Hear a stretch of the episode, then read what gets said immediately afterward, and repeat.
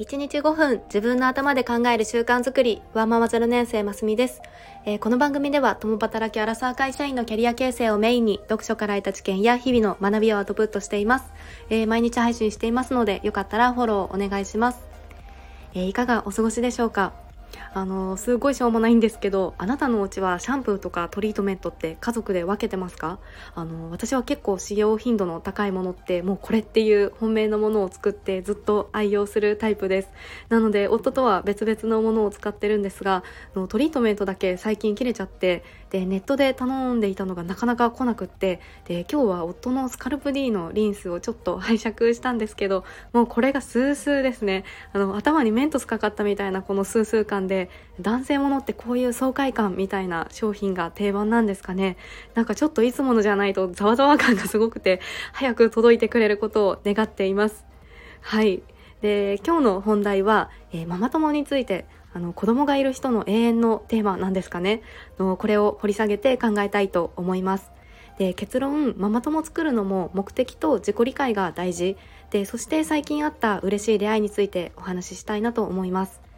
えー、ママ友、えー、あなたはママ友ってどんなイメージですか？の私は自分が出産するまではこうママ友の世界ってドラマ上の話というか結構おおっていう のを結構脚色されたものっていうようなイメージがありました。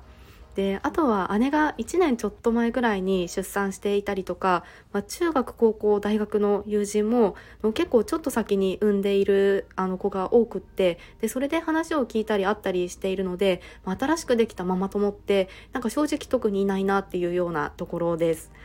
で実際自分も見てみてこう思うのが、まあ、妊娠した人とかマタニティ向けとかママ向けのメディアとかあとは子供がいる SNS の発信者さんとかも、まあ、必ず触れているのがママ友の話題なんですよね。なんかママ友って必要とかママ友とのこう付き合い方みたいなで私も昔からの友人にこのママ友できたって聞かれたりあの自分もやっとできたんだみたいな話を聞いたりするのでなんかやっぱりこのママ友っていう存在を、まあ、みんな意識しているんだろうなと思います。で今回はあのまずママ友っていうのを置いておいてあのライフピボットっていう本とか40歳の壁本とかにも書かれていたのですが人が安定して関係構築で関係構築できる最大の人数っていうのがあるそうです。えこれどれくらいだと思いますか？のこれがダンバー数と言われるものがあってで人数が30人から150人くらいと言われているそうです。これが人が安定して関係構築できる最大の人数だそうです。でただ最近はいろんな反証もあったりして多くてマックスに150人くらいとも言われているそうです、まあ、ただ30人から150人ちょっと想像がつくでしょうか？でさらにこれが親密度によってこの階層っていうのが分かれていてで大ゼロ階層が3から5人ぐらいまで。で危険な時に駆けつけるとかお金の相談から何でも相談できるような親密な関係になるそうです。で第1階層がそれが12人から15人ぐらいまで。でこれは月に1回くらいの頻度で会う関係。で第2階層が45人ぐらいから50人くらいまで。で距離はあるけれど、まあ、知り合いと認識しているっていうような程度。で最後が第3階層。でこれが150人くらいまで。でこれが友達の限界だそうです。でこの考えに当てはめてみるとああ本当に信頼できる人ってこれくらいかなとか、まあ、ちょっとイメージができますよね。で、えー、ママ友の話に戻すと、まあ、大体どこのメディアとか、まあ、発信者発信者さんとかでも同じようなことが言われてるよなというのが、まあ、あってで一つが同じ集団保育園とか幼稚園とか、まあ、小学校とかそういう集団の中で、まあ、関わりが関わり合えるとか、まあ、連絡の取れるママ友がいると、まあ、情報の抜け漏れが拾えたり万が一困った時に助け合えるからこうママ友を作るっていうようなところ。で、まあ、こういった関係はま知り合いと認識していたりとか、まあ、人によってはその集団の組織以外でも定期的に遊ぶってなるとこのダンバー数だと第1階層か、まあ、第2階層ぐらいに当たるんだなと思いました。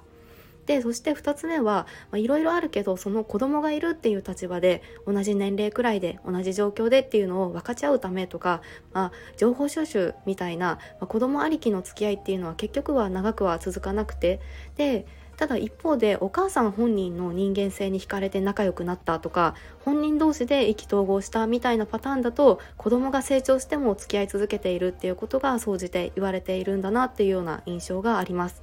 でこれ前者だとその時はダンバー数の、まあ、中ぐらいから仮想に位置しているけどいつかその入れ替えが起きるということですよね。で後者だと後々、まあ、第0階層ぐらいから第1階層ぐらいまでに定着していくのかなと思いました。はい、で私はというとの幼少期から5回引っ越しをしていてで転勤族なので初めて会った人と話すのはそんなに苦ではなくてで結構クラスの女子、ま、全員ともまんべんなく話せるし、ま、仲良くはなれるタイプなんですよね。ただ一方でストレングスファインダーの順位内にこの親密性っていうのが上の方に入っていてでこの親密性っていうのは結構心開く人は限られているというか本当に信頼を受ける人は少なくていいっていうような考え方なんですよね。なので先ほどの話でいくと子供ありきの付き合いがしたいわけではなくてお母さん本人に惹かれるような出会いがこれからあるといいなと思っています。でグループでこう複数に会うとかっていうのもあるんですが、まあ、1対1でずっと会う人っていうのは中学高校で1人とか大学で1人とかなので、まあ、34年単位で1人ぐらいできるっていう確率なのかなというふうに考えています。えー、あなたはどんなママ友作りをされていますか、まあ、これもいろんな考えがあってたくさん関係作るのが大事っていう人ももちろんいると思いますし、まあ、どういう付き合い方がいいかっていうのは本当に人それぞれですよね。はいつらつら話しましたが今日はダンバー数という形でママ友について考えてみるでそしてママ友できなくて悩むとかママ友って本当に必要なのかみたいな問題についてはその目的と自己理解が大事なんだなというようなお話をさせていただきました。えー、そして実はあの出産して自分から初めてあこの方はと思ってアクションを取った方がいてでなんとそれがこのスタイフでの出会いなんですよね。で同じく発信をされていてでチャンネル名がバリキャリ系専業主婦あゆみのゆるトークっていうチャンネルの方なんですがで思考はバリキャリだけど今は専業主婦であることをあの自ら選択しているという方なんですよね。あの概要欄にリンクを貼らせていただきます。でもともとリクルートででそれからフリーランスになってで今は専業主婦をされているそうです。めちゃくちゃ面白いですよね。あの本当に丸く尖っているというかで初めてあのチャンネルをお見かけしてから、まあ、自己紹介の話をあのお聞きしてでなんと都立高出身でで特に隠してないので話すとあゆみさんがもともといた会社が私も同じ今いるところなんですよね。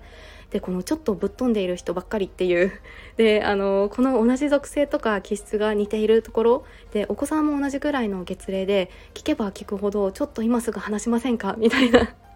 あの気持ちになって初めて自分からレターを送りました。